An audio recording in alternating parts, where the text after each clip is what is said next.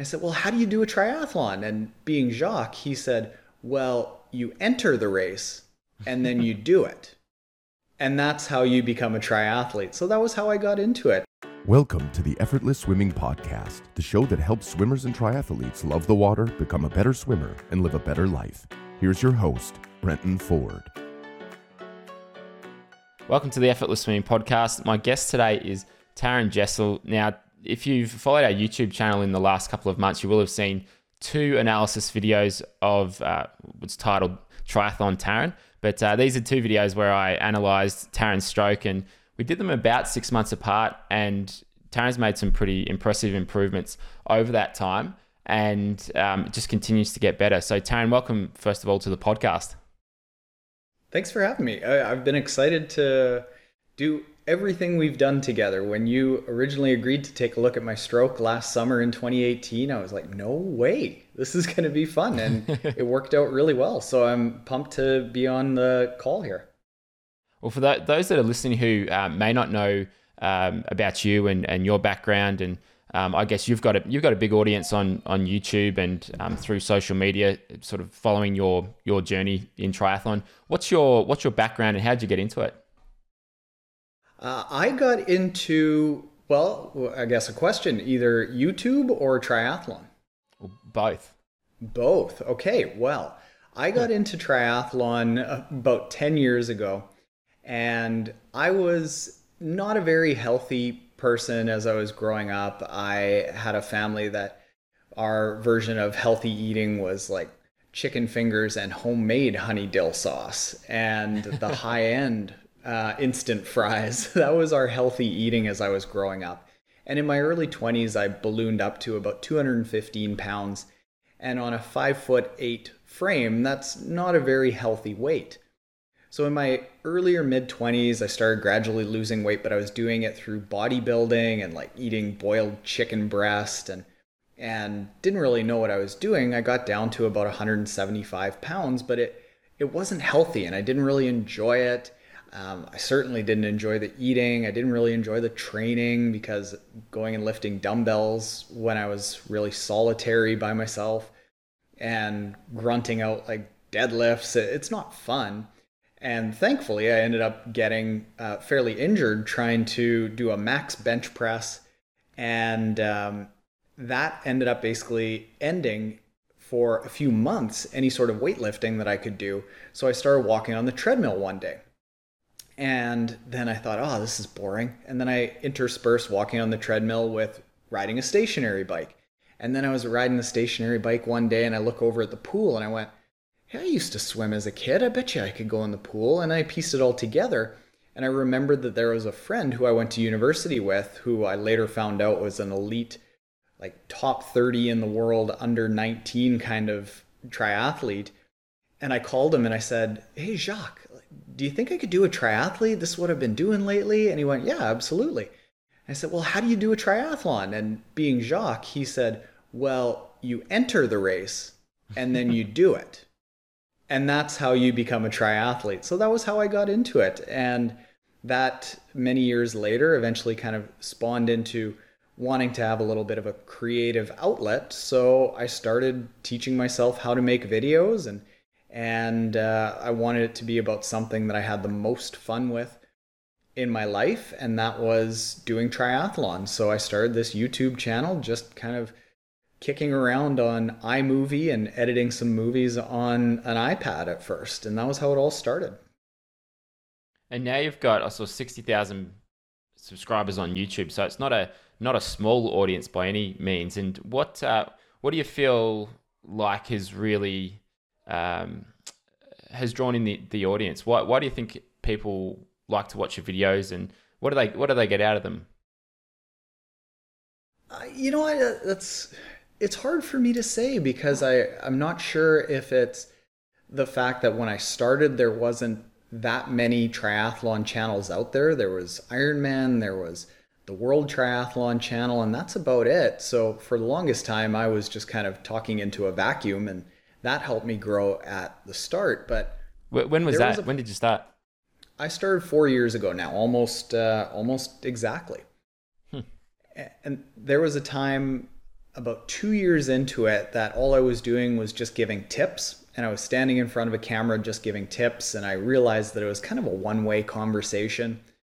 So, February 1st of 2017, we changed it to a daily video, which was kind of a vlog format. And that's when it really started expanding because I think people saw what I was doing for a living and they they met my wife and they met the people that work with me. They saw my dogs. They saw that I was just an age grouper like them trying to fit in triathlon to everyday life. And maybe I'd been in it more years, so I had a few more tips than they had. And, uh, and it's hard to say exactly why people tune in. I mean, I'm just kind of a, a short, slightly chubby guy that isn't tremendously fast from a really cold country. Um, so it, still kind of shocks me when people tune in in the amounts that they have that you mentioned there. It's kind of baffling to me. Yeah, I think it's, and the, reason I sort of ask it, you know, what do people get out of it? I think it's, um, I sort of ask that in a, in a way where I, I know that um, you you do give very good tips and you go into detail, but it's also very entertaining. You do it in a in a way that's natural and you're just being yourself and and in a way, I think you're you're very much the um, very much the sort of guide. So the, way I had it, uh, I sort of heard it a few months ago was um, you've got the hero and you've got the the guide in a lot of stories, and with um, you know. And one of the things that people want to be is they want to be the hero of their own story. And you know, if you can be the guide for them, if you can maybe point them in the right direction, then that's a that's a, a much sort of better way to be if you're the sort of person um, in front of the camera. And I think you know it's you're there to help people and um, and also you know, entertain and, and make jokes and all this sort of stuff. And I think you do a really good job at that. And one of the things that um, you've also done really well in terms of being the, the guide is you've brought in a lot of high level, well, professional triathletes and high level coaches, and um, you've had them on the podcast and on your YouTube channel, and just getting all these different perspectives and, and sharing that. And one of those ones was with uh, Lucy Charles, where you've um, done some videoing with her and um, interviewed her and, and, got a lot of information on what she works on with her swimming. And what was what were some of the things that you learnt from Lucy over the last couple of months? Yeah, I got to spend about a week with Lucy and her new husband Reece Barclay, who uh, is really interesting to, to see the two of them together because one of the things that I ended up learning from them is how different an open water triathlon stroke is from a pool stroke because Lucy is this amazing open water swimmer that's setting records and gapping the field with the best athletes in the world. Meanwhile, when she and Reece were growing up and they were swimming in the pool, Reece was way faster. He was a pure pool swimmer and you can see his stroke right now. He's got the really high elbow um, recovery. He's got a really strong kick, um, like very very pretty. Whereas Lucy is kind of scrappy. And then when they went into open water, started taking up triathlon, all of a sudden Lucy was way faster.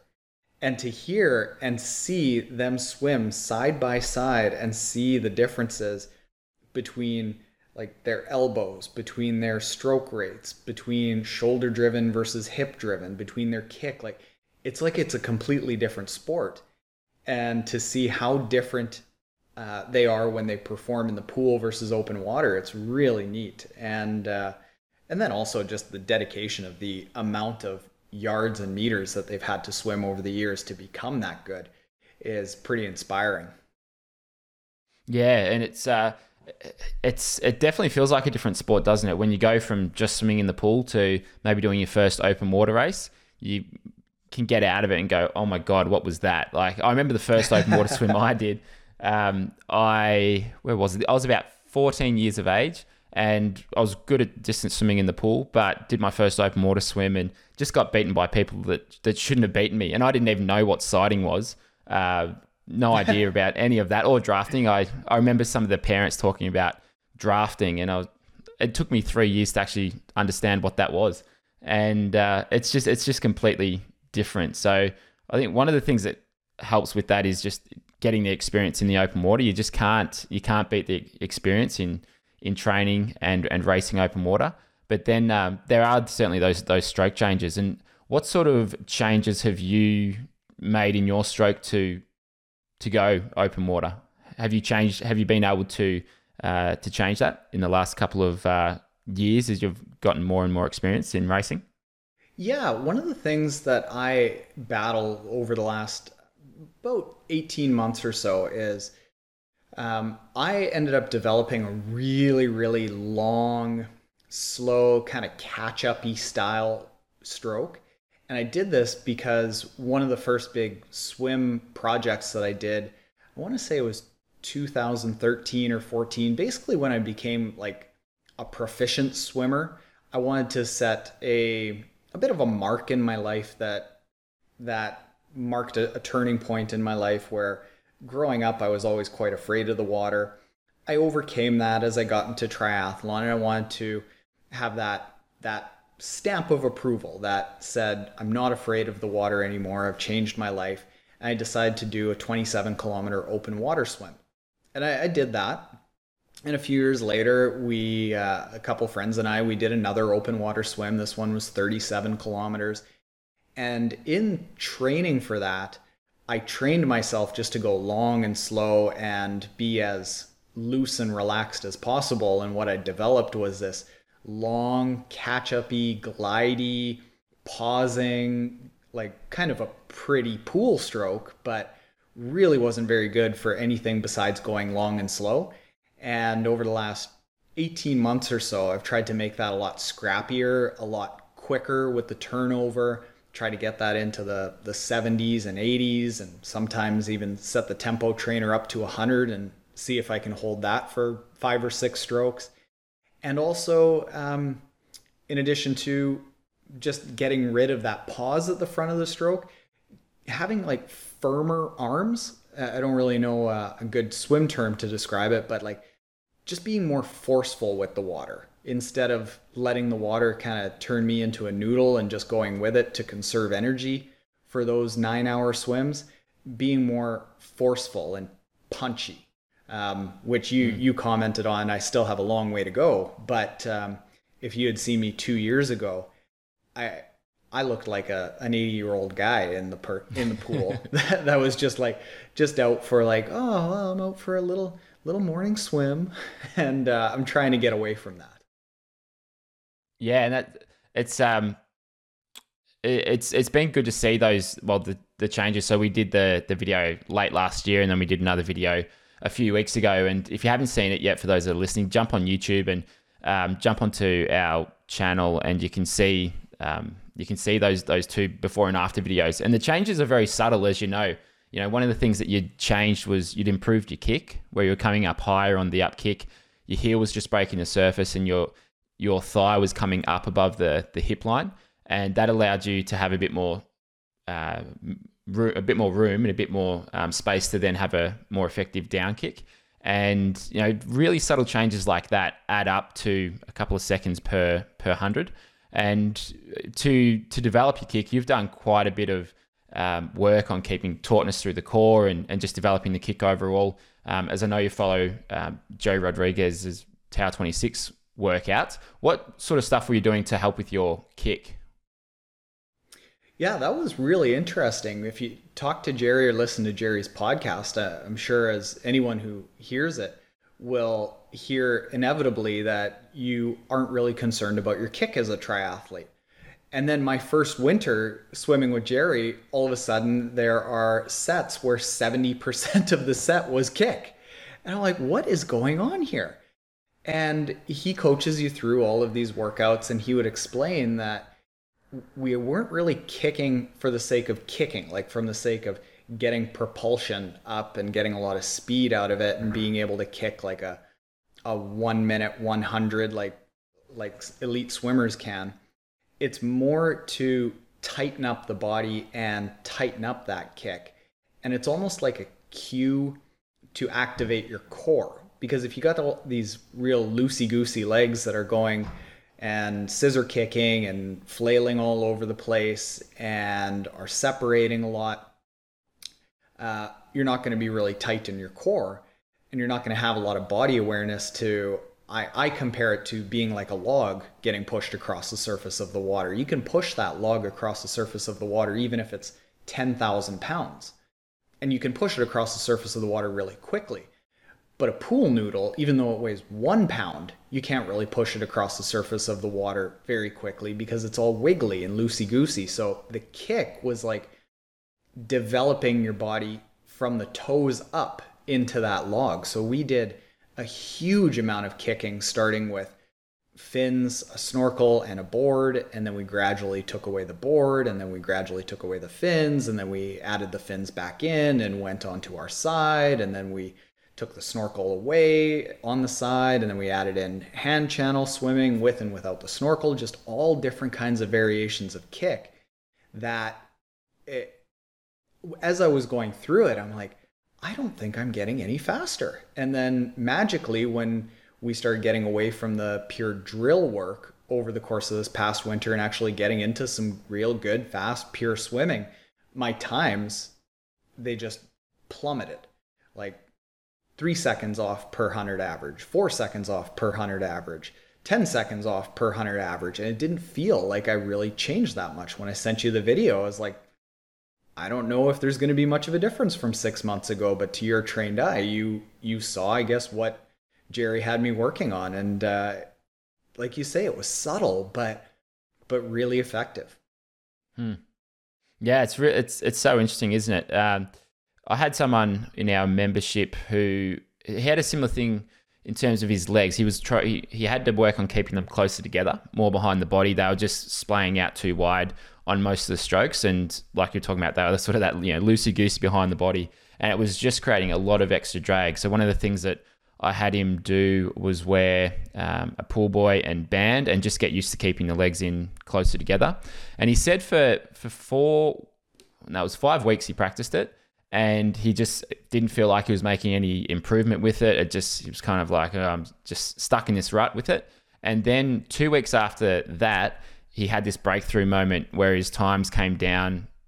It was it was five seconds per hundred um, for his you know his normal swim sets, and it was it was a result of just focusing on on the legs and what the legs are doing. So while with a lot of triathletes, yeah, you're not looking to work on propulsion with them, but you do need to keep them tight. You need to keep that kick effective, and um, and that leads into that that tightness through the core. So it's um it was it was really really good to see because you know I, I had to look hard at I really had to look hard at what were the differences between before and after because they were so so subtle and um you know I had to look at it a few times to see what those differences were. But it was it was just really interesting to me just as a as a coach to um, be able to see you know a couple months of work on the kick to then see what changes it actually makes when you slow it down on the on the video.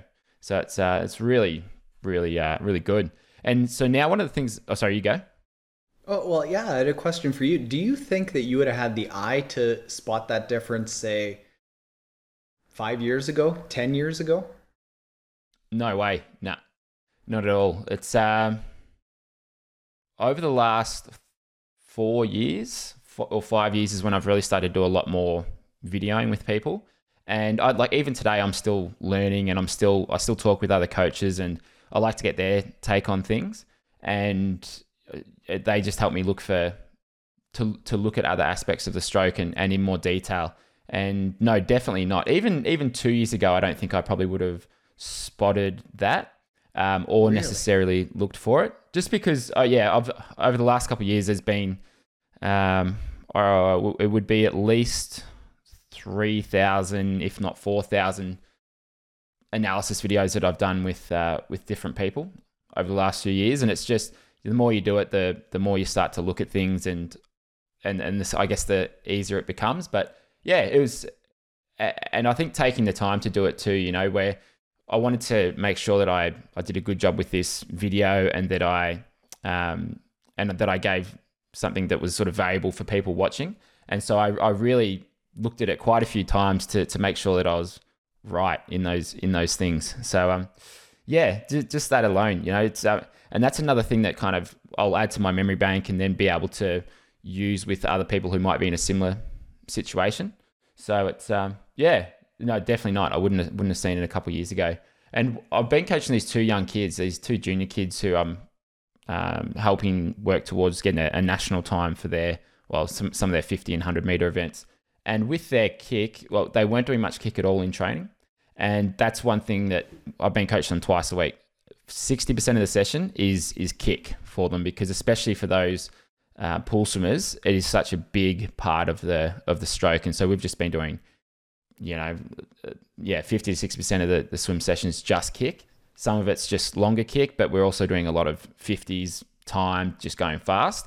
And in the space of six weeks, these kids dropped down, uh, both of them, a bit over two seconds in their 50 freestyle, and now they're 0.04 and 0.1 off their national times.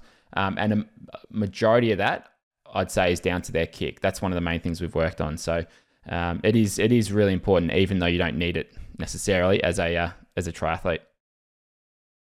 That sounds like an awful swim set. Sixty percent of the swims being being kick. Well, yeah, I used to I used to coach a master squad, and uh, whenever I'd put kick up on the board, there was just like it was a roll of the eyes, and people would just switch off. So you've got to pick your audience, and but these kids are motiv- these kids are motivated, and they want to get their national time. So as long as I I tie it into this is going to help you, then they'll do it. So um, oh, yeah. bit, it can be a bit harder to do it with, uh, with, with some other people. And... yeah, oh, exactly. Yeah, and, athletes like bouncing off the bulkhead, going backwards. It was like, yeah, that's right. And you know, Joe, Joe can get away with it. He's got the uh, he's got the credentials and everything to uh, say, you know, do this kick and you, and you, it will help. But um, yeah, try doing that at uh, at most squads. You'll have a hard time. yeah, and, uh, exactly. and now one of the other things that uh, we looked at was, well, we, we talked about is letting go, letting it go. You know, just being a bit uh, a bit more assertive in the stroke and not trying to be overly controlled with it. And so, how how are you going with that first of all? And um, how do you interpret that? I guess that kind of offhanded phrase of just let it go a bit, and how do you interpret that and put that into your stroke? That's actually a really interesting thing because as you said it, I started thinking, okay, well, yeah, I think I could be a little bit less mechanical. And by nature, I'm, I'm really analytical and I want to get each aspect of it right. Um, but then I started looking, actually, interestingly enough, at some run footage of me, and I went, in that, I'm really stiff too. Like there, my upper body is really stiff, and I'm trying to hold my arms in a certain position. And I think that that's kind of just the nature of me as an athlete that I'm I've never been a really natural athlete. My brother is a guy that you could give him a ball and be like, "All right, so what we're going to do is we're going to throw this ball into that hoop and you'll score a point and he'll be like what's this called again? Like basketball don't worry about it. And then he'll go score like 60 points. And he would just he could do that right-handed left-handed. He once won a, our yard game olympics with a broken collarbone playing left-handed. And he's just that natural athlete that doesn't have to work at anything. I've had to always work at everything and as you mentioned that i should just let it go i start thinking about that just kind of that nature of how I've always approached sports that I've always looked at it as like, all right, if I can figure out the mechanics of this, I can be successful at it. But I'm at the point now, like you say in my stroke, that it's holding me back because I'm not having that momentum from the arm of just letting it fly. I'm not rotating enough. I'm too stiff. It's like it's like I'm forcing it. And it's forcing me to think about it in other aspects of the sport, and that'll hopefully make it easier for me to run faster and open up the stride and and kind of let it rip in open water. Um, it's just different for me because it's always been a really stiff approach that I've taken to all sports. So, um, am I going to get there? I really hope so. It's just a complete paradigm shift for me beyond just that swim.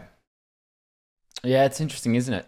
And uh, one of the best pieces of advice I got, um, I can't remember who it was from, but it's it's the way you do one thing is the way you do everything, and that was more in relation to, um, you know, if, if you apply yourself in in sport, then usually that will transfer over to your to your work and to to family and everything. So you know that you don't um, you normally see that there's a lot of similarities in how people approach things and but I guess it applies as well to maybe that you know, rigidity and, and, and stiffness in um, in swimming if that transfers across to the to the running. And um, it is it is certainly one of the harder things to develop in in swimming.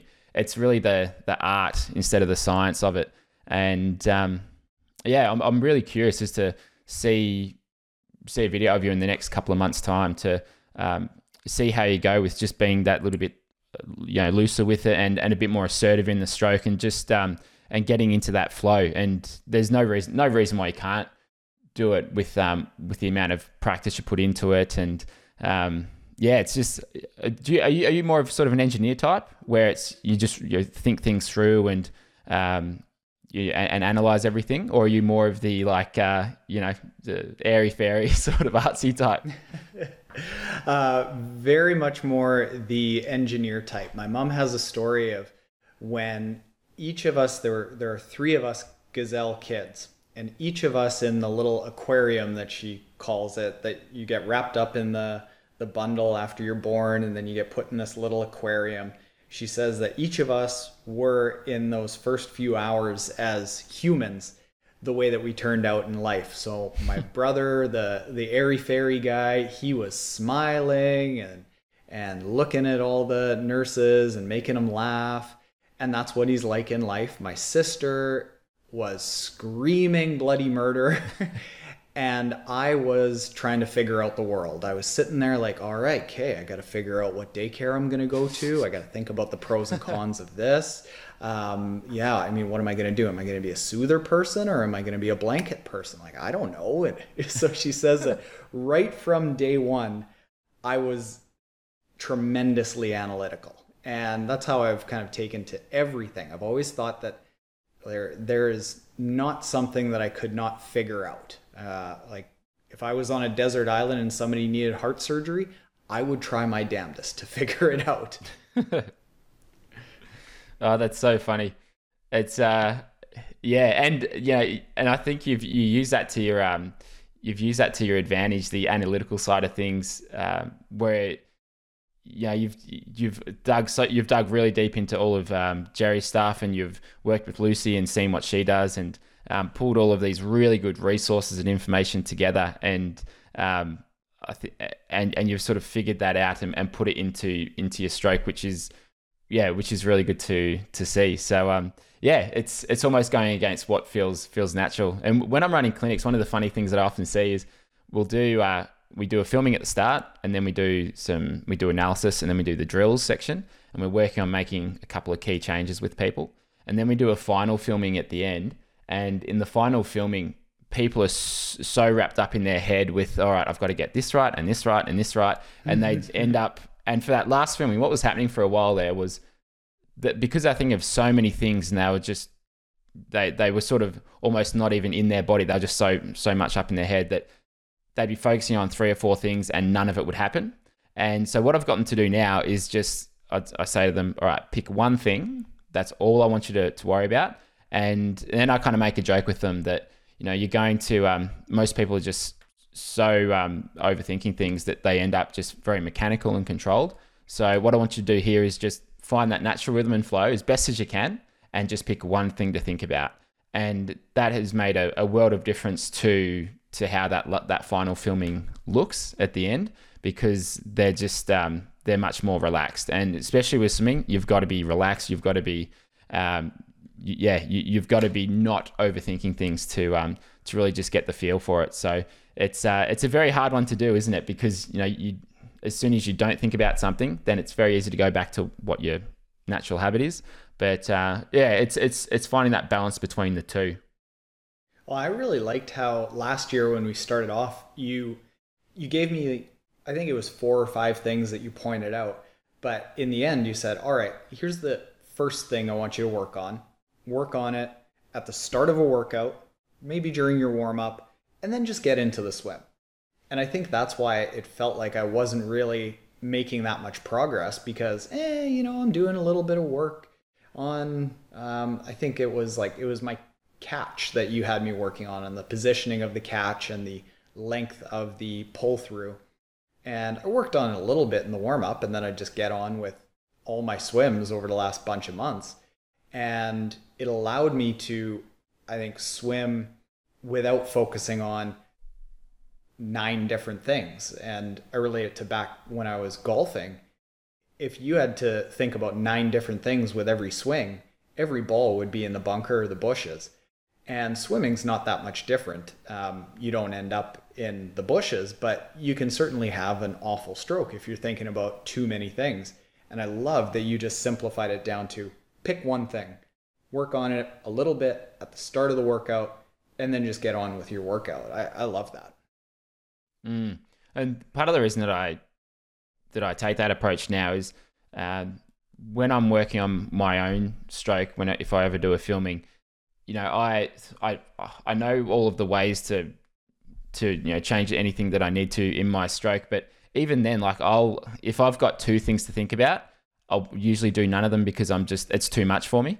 So like if so I think all right, if if this is my bread and butter, if if I if I'm thinking about swimming six to eight hours a day because I'm, I'm coaching, I might be in the pool. And if I can't, if I get, still get confused or if I still forget and I still go back to those um, things that, um, that, you know, that I want to try and avoid, then what chance is someone who might be in the water for three hours a, a week and that's all they're thinking about? Um, that that's three hours of, of swimming that they think about a week instead of you know what might be 30 so it's um it's it's more of a realistic approach and it's an easy approach and um, as you know, things don't happen overnight, do they? It's just it's it's a really gradual um, gradual progression, and it's incremental. And you know, it's you've got to look at it at least twelve months, eighteen months in the future, um, and have that sort of long term approach. Because if you're wanting to get down from a two fifteen to a one forty five in the space of six weeks, or even six months for that matter, then uh, your time frame's too short, and you're just going to get get frustrated. Was there some what sort of feelings were you having? going through these changes and working on things? Was there some frustration there? Not really at all. It didn't feel like I was really changing much. I uh, I don't know. It just kind of felt like I was going through the process and trusting that the workouts from Tower 26 combined with doing your drills during the warm-ups that it would end up resulting in good things. And I very much take the approach that I can't look at it week by week. I have to look like at most quarter by quarter. It's like looking at your investment portfolio. If if you look at it every single day or every single week, you're going to freak out and not really think that you're making much gains. But if you look at just consistent work or patience, whether it's stocks or swimming, if you're doing the right things, it's going to be an upward trajectory. But when you're in the weeds looking at it on a week by week basis, it might not seem that way. So I really didn't look at it from the standpoint of am I making progress until I, I probably went from um, August until when you and I did the the swim analysis to really see if there was progress, and it wasn't until probably fe- end of February before I started doing some timed efforts to see if it really manifested in actual faster swimming. So yeah, not a lot of a lot of frustration. It was just kind of like trust that it was going to work out. I, I had yeah, some good, good, people helping me between you and Gerry. And you, uh, and I remember you posting a video. Um, you were sort of looking at your, um, it was the data from your your watch, I believe, and just tracking the overall um, 100 meter pace over the course of a couple of months, and it was quite an interesting graph. It had some ups, it had some downs, but their overall trajectory was was downwards in terms of getting getting faster.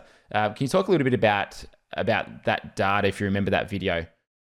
Yeah. So what happened there was I got the Garmin 935 in I want to say it was April of last year, 2018, and for some reason people who follow me on Instagram really like seeing how far I swim and how fast I swim.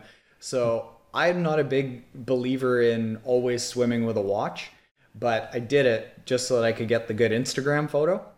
And I started tracking my my distance swam and the average average hundred um, average time per hundred meters or yards, depending on what pool I was swimming in.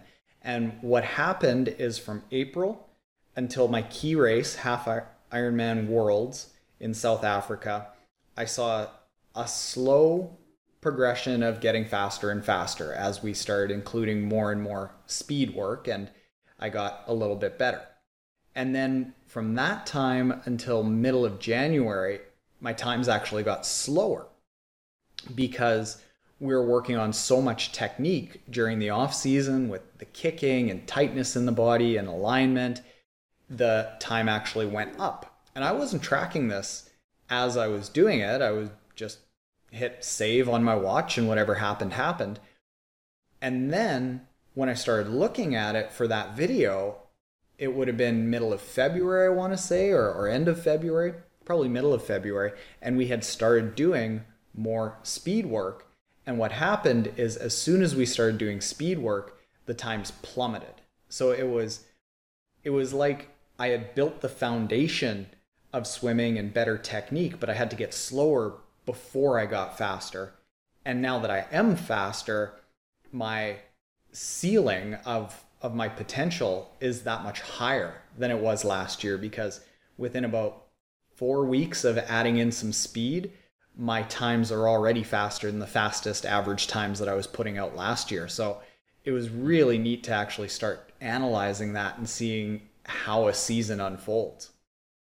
Yeah, it is. It's it, it is really interesting, and it also, I think, in terms of the the mindset with swimming, when you start to when you start to do that, you, you, you know you level up, and once you bring that time down another couple of seconds, what you believe is is possible changes as well, and that helps a lot with then getting faster in the next six months and twelve months. What mentally for you? How's how's it been um, in terms of your belief of what you can do with your swimming? How's it changed? Well, I just did half Ironman Puerto Rico this past weekend, and I still don't think that I'm a front pack swimmer. I, I don't know if I'll ever be a front pack swimmer because that's often filled with ex swimmers and people that are swimming 25, 26 minutes per 1900 meters in a half Ironman. But I got up to that line and it wasn't even a the start line and it wasn't even a question this weekend of am I going to line up right at the front? And sure I'll let the front pack swim away from me and I know that I'm not going to get on their feet, but there was no question in my mind of should I be in the second pack or not? Like am I am I a capable swimmer enough to regardless of whether it's a wetsuit or a non-wetsuit or there's chop, can I have a successful swim? And this was the fastest by far non-wetsuit swim that I've ever done and it's actually faster than some of the previous wetsuit swims that I've ever done. So it's like mm. the swim is not even a factor in most races. I kind of just look at it as a warm up now. Yeah, it's uh, it's so good. And we were talking before on the call, uh, before the call, um, about uh, one of the guys that I do some video for, and um, who's a part of your team Trainiac is uh, is Ben, and and this was his first half Ironman race, and he'd never swum that distance nonstop. Um, in in the open water, and it was you know it was is something that in the back of his mind he was like, oh, I don't you know, hopefully I can make it there continuously.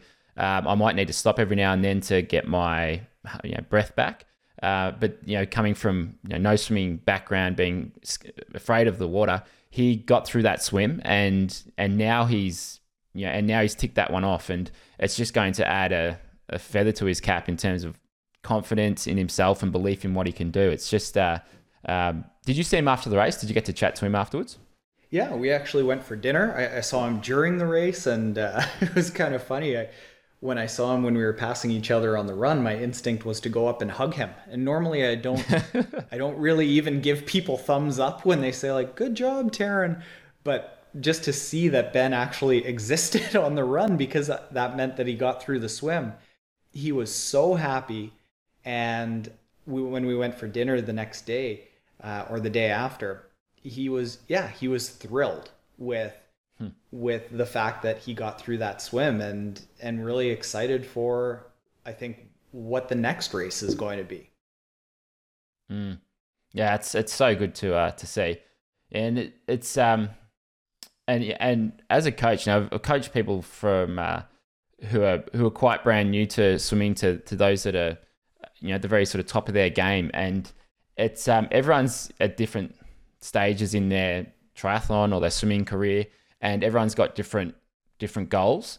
And you know, once you really get to know people and you get to know what their their background is and what their story is and, and why they're why they're doing these, you know, crazy triathlons or or crazy swims, and yeah, actually get to see them o- overcome these fears and, and achieve these things that they've set out to do 12 months in the future. It's just, you know, that's what that's what's really enjoyable from a, a coaching perspective, but also just in seeing um, you know, friends and, and other people do those things. It's uh, that's what I really get a, a, kick out of, and I'm sure you probably see a lot yourself with with the amount of people that you're in contact with through all the stuff that you do.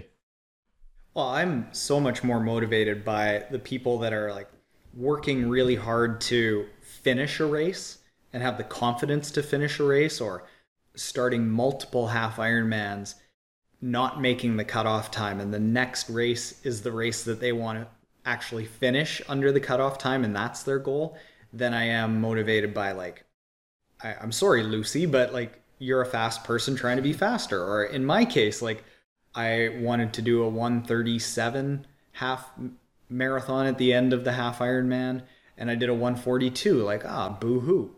Um, like I, I think the the life changing um, goals that people set to change who they are as a person that gets me way more jazzed up than the goals of like improving your swim or improving your bike marginally or improving your your run marginally. I really like those stories of Ben going from like as you know when he came and saw me and we did a training camp in September, he couldn't swim a length of the pool.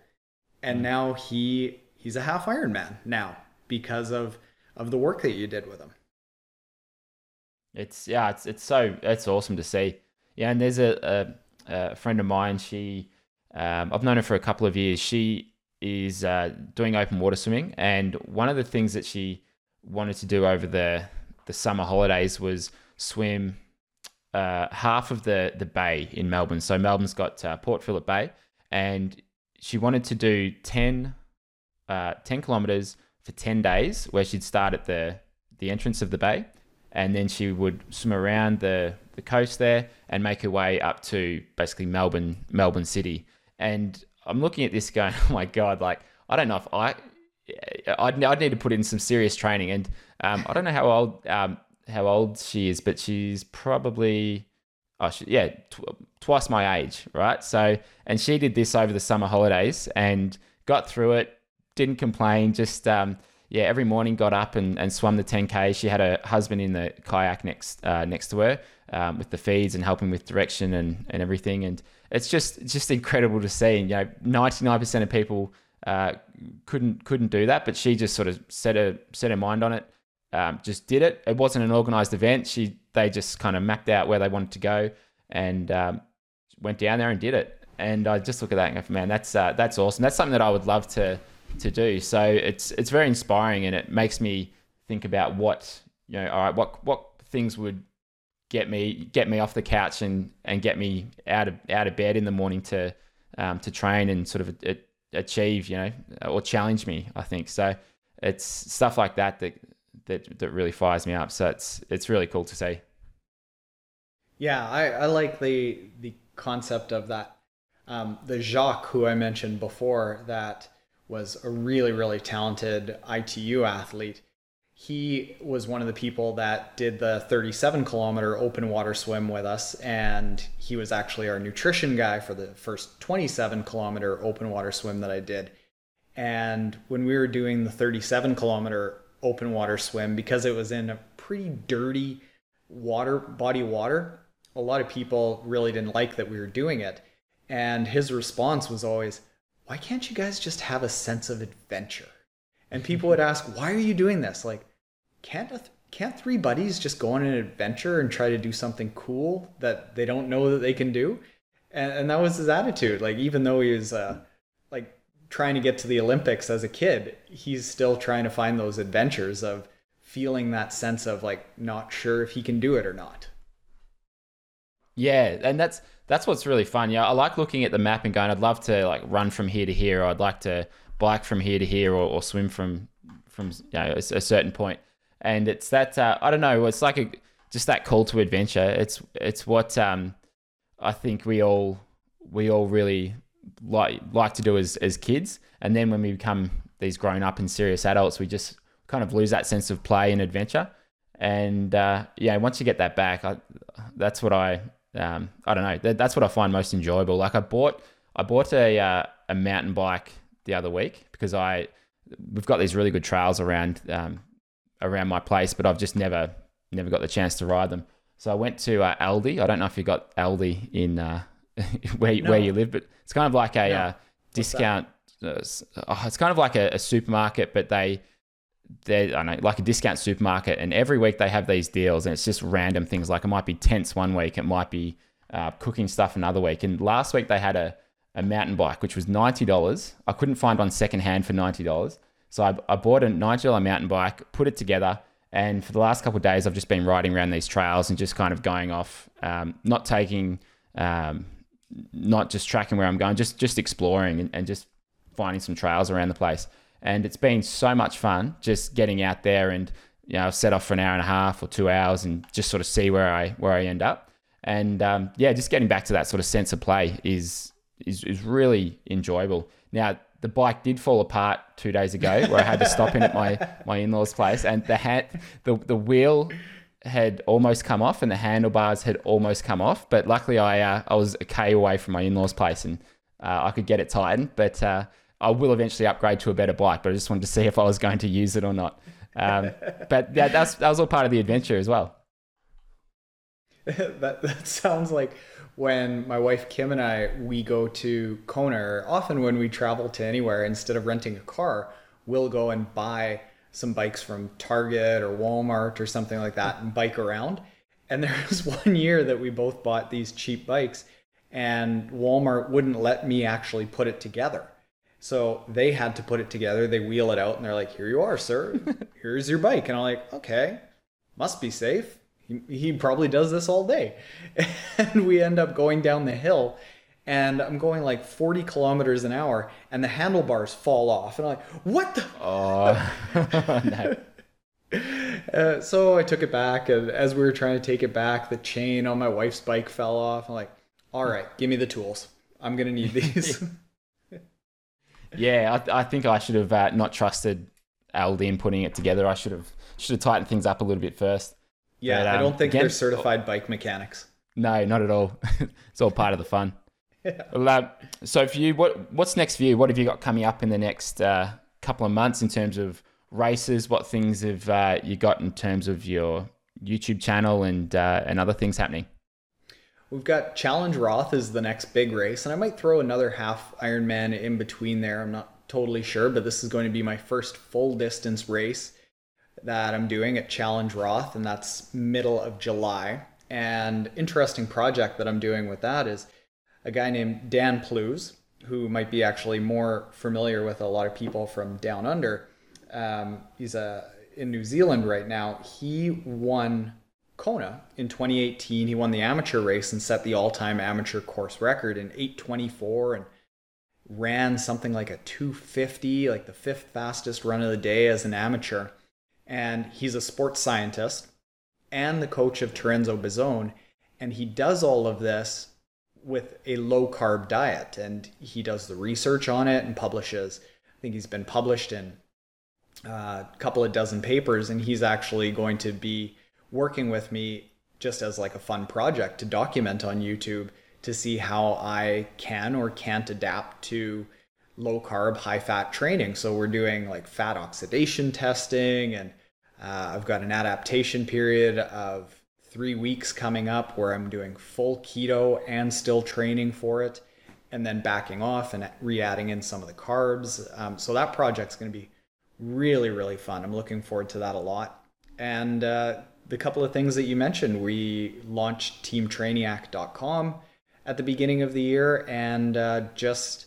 Um, this is this is like groundbreaking news this is like the f- official worldwide announcement, just now launched protriathlontraining.com. So that's where we've got the courses that we've put together with Lucy talking about how to swim, uh, Cam Wurf talking about how to bike, Sarah True with how to run, Mirinda Carfrae, Tim O'Donnell, and their strength coach Erin Carson with how to strength train for triathlon. So it's uh, it's kind of a neat period where last year at this time all we had was a bunch of YouTube videos and and I was thinking I had my engineer mind like how in the hell do I make a living off of this and now we've got like actual products and and things that we uh, are offering and things that we can say like oh here is a program that we've put together and, and think is really cool and hopefully people think the same thing. Yeah that's that's fantastic. Congratulations on on putting everything together and it's um and it takes takes time doesn't it? I mean four years four years ago you started and um, now it, it seems like it's on that trajectory where it's just you're really getting that that that exponential growth. And um, and you know you deserve it. I mean, the amount of content that you you put out there, and, and I know you've got a bit of help with it, but it's still just uh, a video every day uh, is is amazing. I I'm lucky if I do one a week. Um, so I think I could uh, maybe you can put out a course on that. I'll definitely get yeah. that. yeah. how, how to put, how to put out more videos. yeah, just put yeah, just right. set your expectations way low. Yeah, yeah, um, that's all. Don't so worry that, about them being good. Just talk. yeah, maybe if I spend less time in my hair in the morning, I'll uh, I'll be able to have a bit more time during the day to uh, to do it, or just with, yeah. yeah. it's uh, well, thanks for joining me on the podcast, Taren. It's uh, thanks for been really me. good chatting with you, and um, yeah, you had me on your podcast the other week, which I I really enjoyed, and um, yeah, looking forward to working with you in the future and doing some more follow up videos, and then six years down the track when you're in the front of the pack and you've got people on your feet, you know that'd be a, a good story to uh, to tell. Oh yeah, and the with I, I'm already planning out my my finish line. Uh, thank you to Gerry Rodrigues and Brent from Effortless Swimming, and uh, and now I'm going to Disney World. Like, uh, yeah, you'll you'll get a mention in my winner's acceptance speech. Thank, thanks, but in all seriousness, yeah, thanks so much. Thanks so much oh, for your help pleasure. over the last last year. Um, you were a big part in in the entire stroke. Uh, wasn't just Gerry or you; it was a real big team effort, and uh, both of you together. It was great to go through last year. So thanks a lot. Thanks for listening to the Effortless Swimming Podcast. If you'd like us to help you become a faster, more efficient swimmer, go to www.effortlessswimming.com.